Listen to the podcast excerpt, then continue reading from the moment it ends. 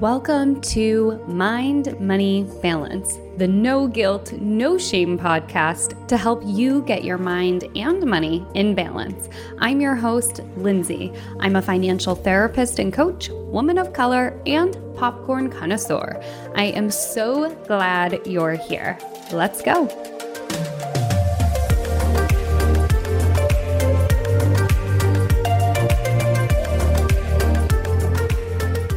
Am thrilled to have on today's guest Danielle Swimm of The Entrepreneurial Therapist. We talked about a lot today, which we will get into. But the one thing that really stood out to me in having this conversation was the opposite of grinding and hustling and how much that showed up in the way that she cultivated a practice that really worked for her and for her needs specifically. I think so often for therapists and for practitioners who turn to online businesses, there's so much noise out there about the importance of working so hard, working 20 hours a day, six days a week, being on all the different platforms, doing all the things.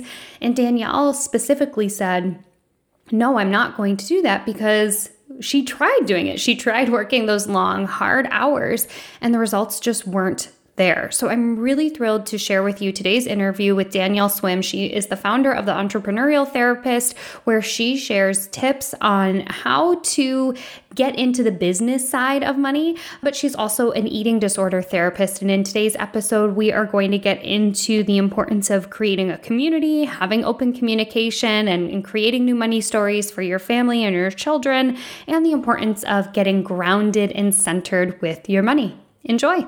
Danielle Swimm, thank you so much for joining me on the Mind Money Balance podcast. Yeah, thank you for having me. I'm so excited to be here, and I feel like I already know you, and I'm excited we're actually able to chat now. Yes, absolutely. So, for people who aren't aware of who you are and what you do, give us a little rundown on what you do both professionally and then just in your non working life. What do you do for fun and at home? Yeah, so I'm a therapist. I'm in private practice in Annapolis Maryland. I also on Instagram am known as entrepreneurial therapist. So I do consulting for therapists. I show kind of behind the scenes on Instagram about what my private practice is like, how I built it. I really it's funny because I created the Instagram account because I was like, I really want a place that I can go to that's like motivational, that doesn't stress me out. And I couldn't really find one on the internet. And so I created this account because I wanted to connect with other therapists who were also entrepreneurs. So I'm also known as the entrepreneurial therapist, and I do like coaching and consulting for therapists. And then you could also find me outside of work. I spend time with my baby girl. She just turned one last week. And then I have my husband and dog, and I'm pretty much like a hermit outside of work.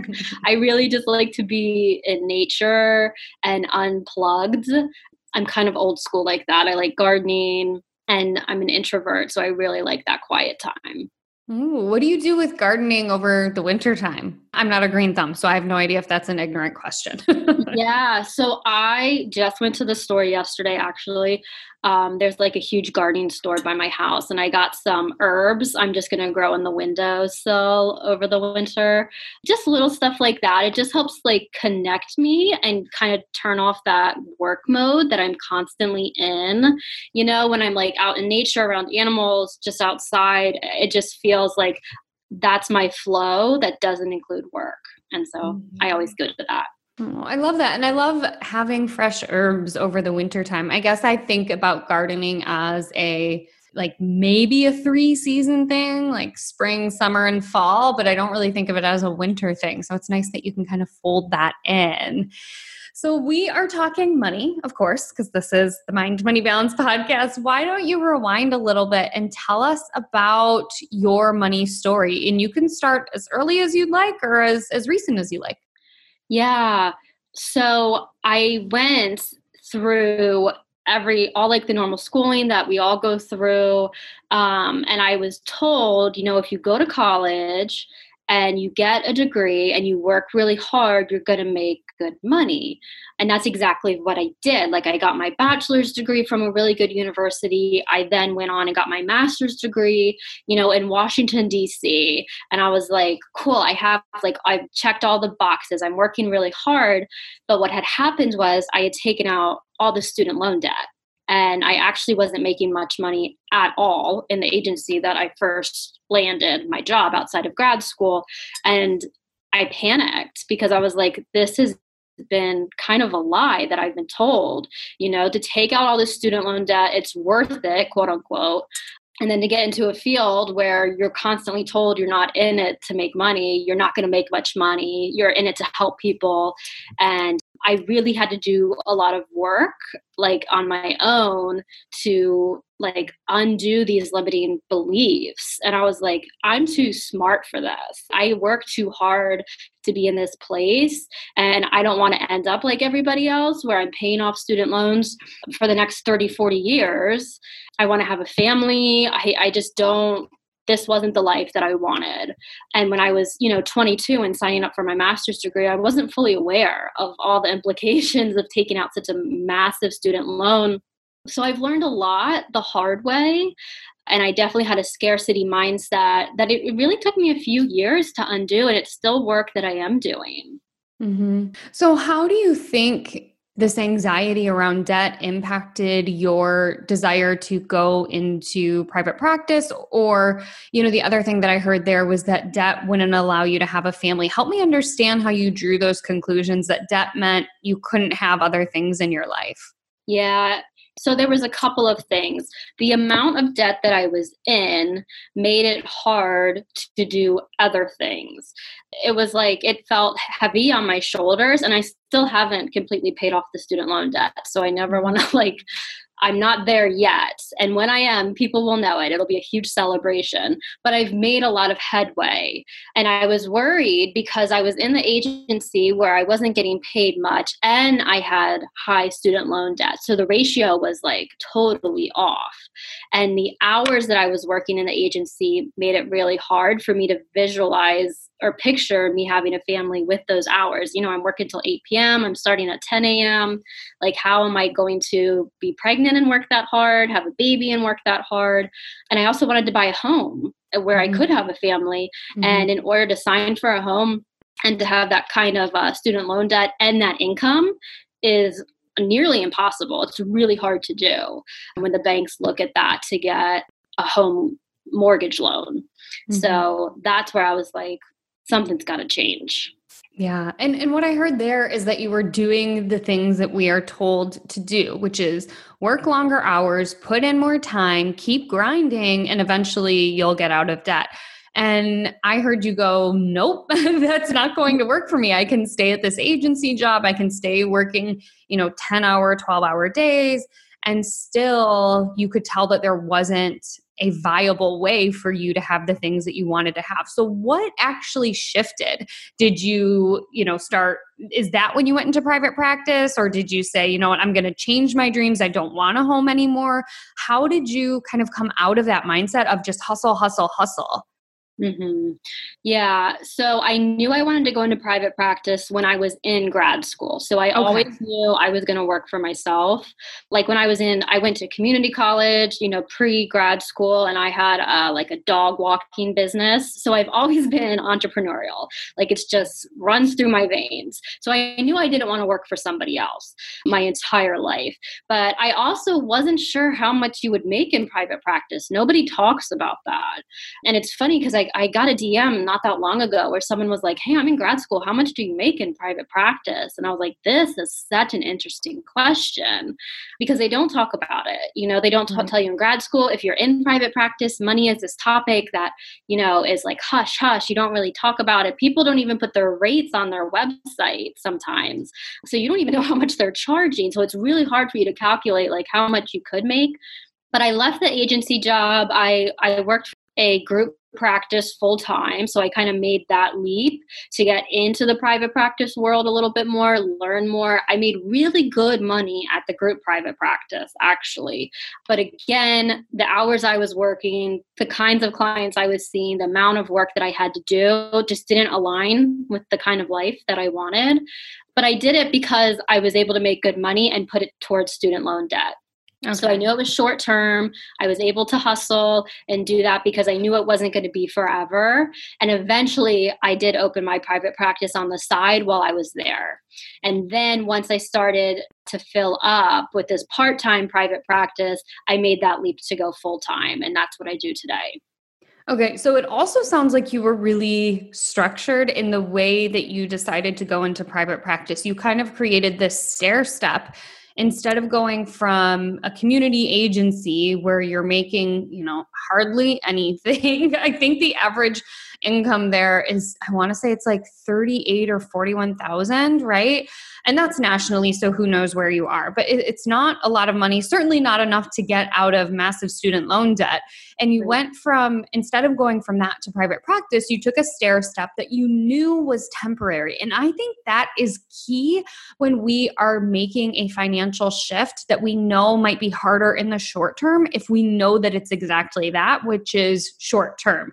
You knew I'm going to do this for X amount of time. And I don't know if that was a certain year. You said, okay, I'm going to do this for one or two years, or if you said, I'm going to do it until I get down to XYZ on my student loans before I go into private practice. But I think that's really important because with a lot of folks who I talk to, they kind of consume there's this pendulum of scarcity to abundance, I think. And on the one end of abundance, I think it's really harmful. This message of just leap and you'll find a net on your fall, right? This idea of just like go for it without a plan in place and the universe will reward you. I think that's so damaging and scary. So I love that you created a stair step for yourself to go from group practice to private practice. So can you walk us through what your plan was there? And also, like, Danielle, how did you come up with this plan? Plan? It seems so strategic. So, one, how did you come up with this plan? And then, two, give us the details on a little bit more of what that plan was. Yeah, so it's kind of my nature. I think most entrepreneurs can be kind of obsessive when they really are passionate. Sure, sure. Dream that they're going after. Like you couldn't tell me no, this wasn't going to happen. I believed with every cell in my body that I was going to create exactly what I've created, like the office that I'm sitting in right now. I had to believe that even when I was sitting in an office at the group practice where like the furniture wasn't nice and I, I was overworked and I was getting burnt out. Like I had to believe that there was something possible in order to just get through the day. So I didn't really have another option. So, seeing it as my only option really helped motivate me to create this structure. And it didn't feel structured at the time. So, I want to speak to anyone who's in this right now. It doesn't feel structured. It feels really messy. It feels chaotic. You're all over the place. Your mindset is being tested around every corner. That's honestly just the process. So, when I was in the group practice that I was working at full time, I rented a space one day a week where I would fill up clients there. And I had talked to my boss at my full time group practice, and she let me have Mondays off so that I could do my private practice.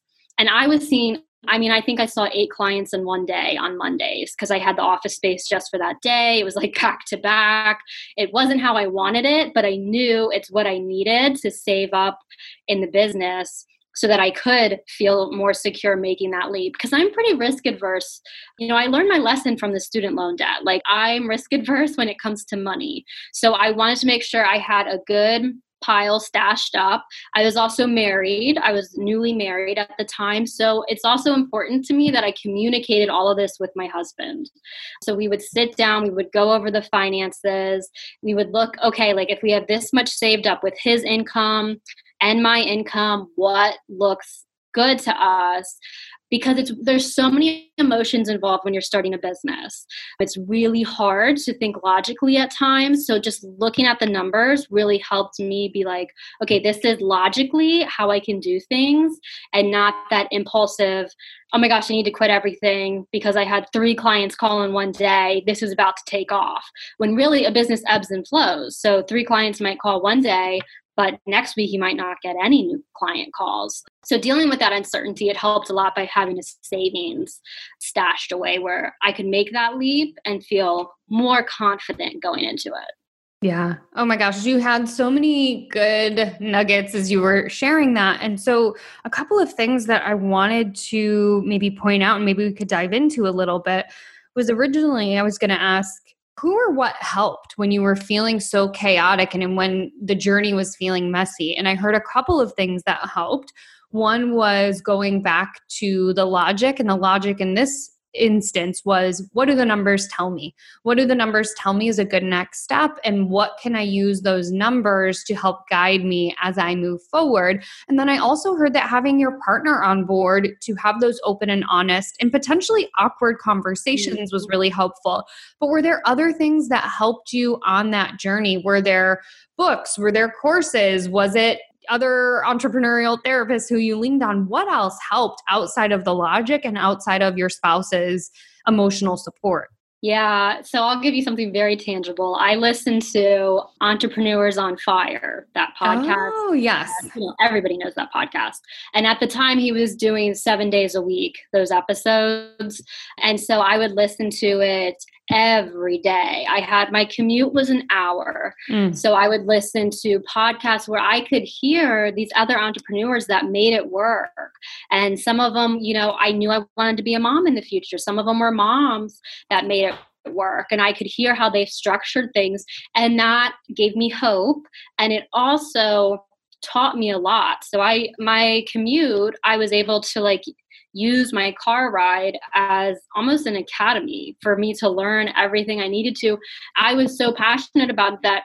I remember pulling over on the side of the road a couple of times because I would hear something in the podcast and need to write it down in my notes section. Or like if they linked a website, I'd be like, okay, I need to go to that through Entrepreneurs on Fire, I found Joe Sanok, who's a consultant, and I joined his next level practice, which really helped me feel like, okay, I invested money in this dream, and now I have a community who's also supporting me and helping me go through this. And I still talk to some of the therapists who started at the same time I did, and it's been really cool to like cheer each other on. But having that foundation, because my partner he's not a therapist. He's not an entrepreneur. So he was able to support me to some degree but i needed to find people who were in my exact same shoes who got it. They're starting a they're therapists they're starting a practice. They get it. And that helped tremendously so I heard community support and education was key. And what I also heard there that was really important for you was not only consuming the content from these podcasts, but actually implementing it. Because I can say that when I started out, I was in content consumption mode constantly listening to podcasts, constantly joining free webinars.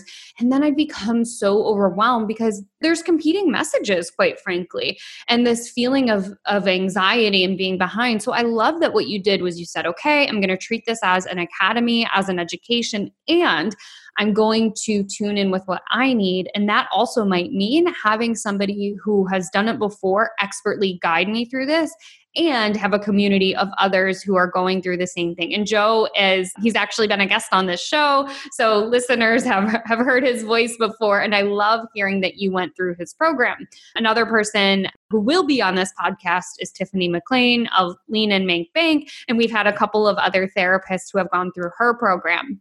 And so before I get back to you, I just want to plug that so many therapists get worried about having a niche and if other people are in their niche that then they're they're toast. But if we are learning anything today it's that joe has been on the show tiffany will be on the show danielle is here saying i help entrepreneurial podcast or um, entrepreneurial therapist, there is more than enough to go around. And I think sometimes we get stuck in if I pick this niche and there's somebody else in it, then I'm doomed. So, how did you overcome both being in private practice, but also starting the entrepreneurial therapist? How did you? kind of come to terms with being in a niche that there might be other people in? Yeah, that's a good question. I think for the niche, I really found out important it is for my private practice to really niche down. Like I heard that over and over again. So when I would listen to these podcasts, when I would hear other people who did it well, they would say like niche down and then niche again. So like get smaller and smaller and smaller. And for my private practice, I was like, what is my niche going to be? I think that's a really hard thing to figure out when you're first starting. And so I really enjoyed working with eating disorders. So I did eating disorders, but then I niched down to binge eating disorder, which is what I really enjoy working with. And so get being known for that one diagnosis, that one specialty helped tremendously with my practice taking off. Number one, there's barely anyone else in my area who does that specialty and the people that are they're full because you know there's such a high demand for that. And at first, I was like, you know, should I reach out to other therapists who have the same specialty as me, or is it going to be competition? So I did think along those lines, like what you're mentioning. But what I found is when I would actually meet with them, they were pretty similar to me personality wise. And so I made some friends from it. And I've learned through other people's experiences, like I've heard on podcasts, people say, you know, I was worried about competition, but they became like my number one referral source because they would get full and they would refer people to me. And I think you know, I connect with one person over another, and sometimes I'm not able to explain it. Like, oh, I really get her message. I like her a lot. And this other person shares the same message, but I just don't connect with her for some reason. There's just something there. And that goes for everybody. So people are going to connect with me over somebody else or vice versa. But I think it's part of that scarcity mindset with marketing too, where there really is an abundance of like um, demand out there, regardless of what field you're in. Changing that mindset helps a lot. And what I heard there too is also proof of concept, like proof that there was a need for eating disorder therapists because mm-hmm. there were only a handful in your area and they were all full, which says, hey, there's a need. And when we think about it from a potential client perspective, if I go to Google and there is one eating disorder specialist, I mean, I'm going to call them, right? But if there are three or five or 10, then I can also decide who is the best fit for me based on how they're showing up on their website and based on the language that they are using. So I love that you were able to go, I'm going to reach out to these other folks and then the other thing I heard was that you didn't niche too quickly. Sometimes I hear people go, okay, I have to do a niche. And they like niche down to the teensy tiniest thing without going, is this something I love? Is this something I'm really good at? And so I like that again, without knowing it, Danielle, you're taking these really measured steps. You said, I'm going to first specialize in eating disorders. I'm going to hang out there for a little while. And then as certain clients came in as, and as I lit up in doing the work, it made, it became really clear that binge eating was actually the specialty that I wanted to be in, which I love. So let's go back to the money piece. How did narrowing in help your business? Yeah. So like how mm, the money mindset narrowing in. Yeah. yeah. So it had to be something I worked on because what was happening was it's like you start a business and anybody's allowed to start a business but you don't go through like a course on how to handle money in a business. So you're kind of just like left with this thing to handle. It's almost like when I was sent home from the hospital with my baby, I was like, okay, hold on. Like, I don't know what I'm doing. Somebody guide me on how to take care of her once I get home. Same with the business. Like, you start making money and you're like, whoa, wait a second. Okay, now I have this money. This is awesome. But like, how much do I pay myself? Do I reinvest it back into the business? What's happening here? And so I had to work on the money piece because I didn't want to be worried about it. I didn't want to feel frantic. I really wanted to feel like calm and centered around the money that I am making. And that takes time. I, I really had to like learn to trust myself more the longer I was an entrepreneur. Like, trust myself as the CEO of my own company. Trust myself that I do know how to make money on my own. And so, when you're new and you're still in that baby phase of business, like that trust isn't established yet and it will be with time. But when I was in that baby phase, what I would do is I read a lot of books about money mindset. One of my favorites is Lucky Bitch Get Rich. I think that's the title of it. That um, Denise Duffield Thomas. Yeah. Okay. Yeah. And one of the things that she taught, and I've heard so many other people talk about this, is tracking your money. And so I would like go into my business bank account and I would write down every dollar that would come in. And I would just focus on being grateful for every dollar that I was bringing in. And so mm-hmm. this just helped my mindset around it. And, you know, I wasn't focused on the accounting aspect, the logistics, paying the bills. It was like, oh my gosh, a client just paid for session and even if it was one session that just got paid for like i am so incredibly grateful for the $150 that just came into my bank account that's awesome i made that through my own mm-hmm. doing and recognizing that instead of being like okay i need to do eight more of those to, to meet rent this month and you know to go down that rabbit hole i'm just going to sit for a second and the fact that i just made this money that's amazing i love that and i think you touched on something that a lot of people get into, which is, okay, I made a hundred bucks, but how do I do it again? How do I replicate it? What's next? Versus saying, I'm so thankful. I'm going to practice gratitude for this money that's flowing in, and I'm I'm practicing some joy, just celebrating in the fact that I I cultivated this. And for you, Danielle, you did it in exchange for something that you are really skilled at, and and that also brings you joy. So it's like win win win. You're just checking all of these boxes. So to sit with that and celebrate it is really really important. What other tools were helpful for you as you grew your business and as you cultivated your money mindset? Yeah, so I really like I call it manifestation, but I don't even know if that's really what it is. I'm not super into manifestation like some of the experts can explain it much better than me. but what I did was I accepted the fact that okay, at this time, you know, in the beginning I think I was paying myself like $500 a month from my practice. You know, I was still working full time. It was okay mm-hmm. to do that. And I, I, came, I learned this phrase where it's like, I fully accept where I am right now. And that's the fact that I'm not making much money off of my business right now, but I also believe with every fiber of my being that this is going to change yeah. someday.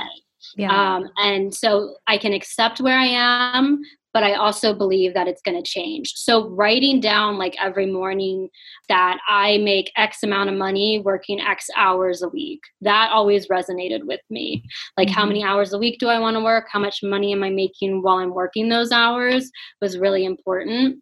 I also like the idea of recording like your perfect what I did was I picked a moment in the future that is just abundant and kind of shows this life that I've designed uh, where money flows to me easily. I live the mm-hmm. lifestyle I really like. And I wrote it all down and then I recorded, I did a voice memo in my phone, like me reading it out loud. Mm-hmm. And so mm-hmm. it's really easy for me. It's only like four minutes long, but it's really easy for me to hit play in the morning when I'm like making breakfast for my daughter or something. And to hear my own voice read that back to myself is more powerful than I thought it was going to be. To just mm-hmm. sit in that moment that hasn't yet happened helps me create, you know, what can I do today to create this life that I'm envisioning? I love that. And you mentioned something, you said, I play it, you know, while I'm feeding my daughter or whatever. How do you think your relationship with money, cultivating a calm relationship with money, as you have mentioned, how do you think having that calm and centered relationship with money will imprint or impact your young daughter? Yeah, I'm really passionate. I've become more passionate about it since having her. Yeah. Because I don't want her to grow up in a house where we fight about money or, you know, we're worried about money.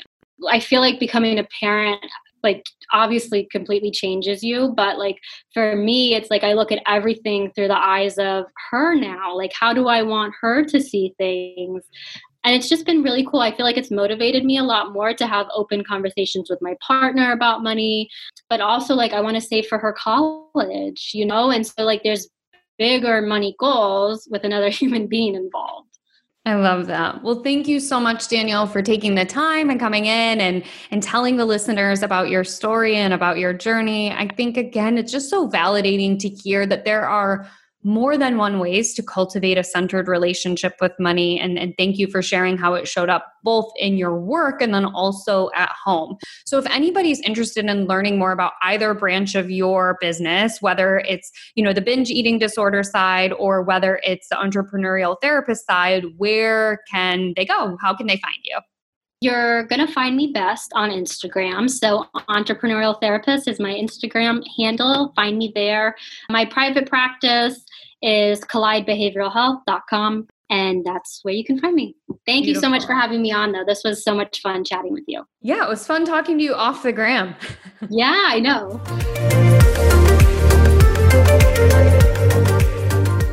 All right, let's get into the takeaways from this conversation with Danielle.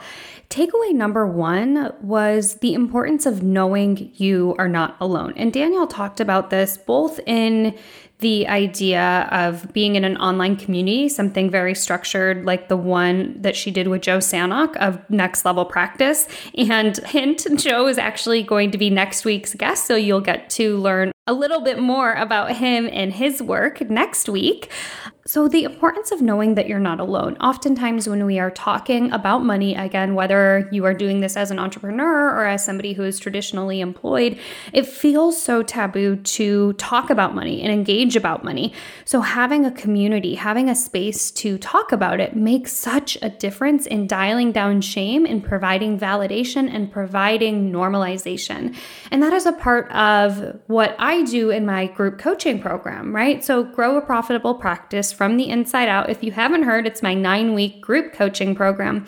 And a huge part of this program is the community aspect. It isn't a top down thing where I'm just lecturing at you and telling you exactly what to do.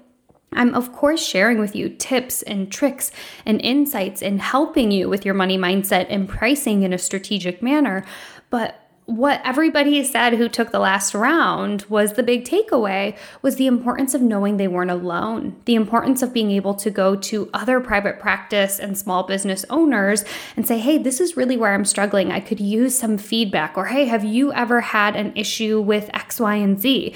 And having that community helps again to provide validation to help you achieve those goals that you want to achieve in a way that doesn't feel rushed or out of place. It provides accountability and support for you. So, going back to Danielle and today, knowing that you aren't alone really helped her both in the business side of things, but also in the number side of things. So, in the business side of things, in terms of thinking about how to niche down and how to move from group practice to private practice, but also with the numbers to take a look at how much she needed to bring in so that she could achieve some of the goals that she'd mentioned, like dial down her debt and purchasing a home with her partner. And if you are interested in grow a profitable practice from the inside out, the group coaching program that I just mentioned, all you have to do is go to my website, mindmoneybalance.com slash profitable practice. I'm accepting applications until December 9th, 2020, and we kick off on December 14th, 2020. All right, on to number two. The second t- takeaway from the conversation with Danielle was the importance of open communication with her spouse. Now, whether you are partnered in a romantic way or partnered in a business way, having these conversations is key. So, whether it is sitting down and saying, Hey, I want to go into business, what do we need to be communicating about on a monthly basis? That is so important. And when you think about it in a romantic relationship, not in a business relationship, just thinking about what do we want to to talk about monthly. I often recommend my therapy clients, my financial therapy clients, that they at least take a look at these four quadrants of what do we earn, what do we spend, aka a budget or a spending plan, and what do we owe and what do we own. So, how much money do we owe to other places, such as a mortgage, student loan debt, personal loans, etc. And how much do we own? What are our assets? That kind of helps you take a look at the big picture, the net worth, whereas the earn and spend helps take a look at the nitty gritty, a little bit more about what's going on on a day to day basis. So that is key takeaway number two is having open communication with your partner or spouse. Takeaway number three is that getting calm and centered with your money does not happen overnight. Danielle shared that it takes time to practice gratitude for the money coming in, and that for her, what actually helped was looking at the numbers to really see what was going on in her practice in a logic based way. And that helped to provide some scaffolding, right? So that she could make wise, informed decisions. So often, when we are engaging with our money, we are just kind of flying by the seat of our pants and being really reactive rather than being proactive and saying, what are the numbers telling me? Where do I need to kind of tinker around? How can I play with the dials of dialing down my spending or dialing up my earning? so that it can work for me. So, making sure again to give yourself grace and compassion because the stuff with money is just going to take time. So, those are the key takeaways today knowing you're not alone and finding a community. Number two, practicing open communication if you are in a partnership, romantic or otherwise, and giving yourself a lot of grace because getting calm and centered with money takes time. I want to remind you again that if you are a therapist in private practice and you are struggling with how to price your services and you keep kind of getting in your head about it and you're struggling with creating boundaries around no shows and how to protect your schedule, you know, you went into private practice to have an easy, more fulfilled life. And, and here you are struggling, working way more than the nine to five that you had originally thought. My guess is there's a lot of money mindset and boundary issues going on that grow a profitable practice from the inside out can help you with. The first several weeks of the program, we're only talking about your unique financial psychology, the lessons that you have learned about money, how that might be showing up in your practice before we ever touch the strategy side of things like pricing, niching, creating your website, and marketing authentically. And of course, as I mentioned, it's all within the container of a community based program, which means that you get to know others who are going through similar journeys as well. Again, if you want to apply for that, highly recommend doing so www.mindmoneybalance.com slash profitable practice. And with that, I will see you on Monday when we talk to Joe Sanok. Do me a favor, would ya? Please rate and review this podcast on your podcast player of choice. And while you're there, double check that you're subscribed to the Mind Money Balance podcast so you never miss an episode. Thanks so much for your support. I'll see you next week.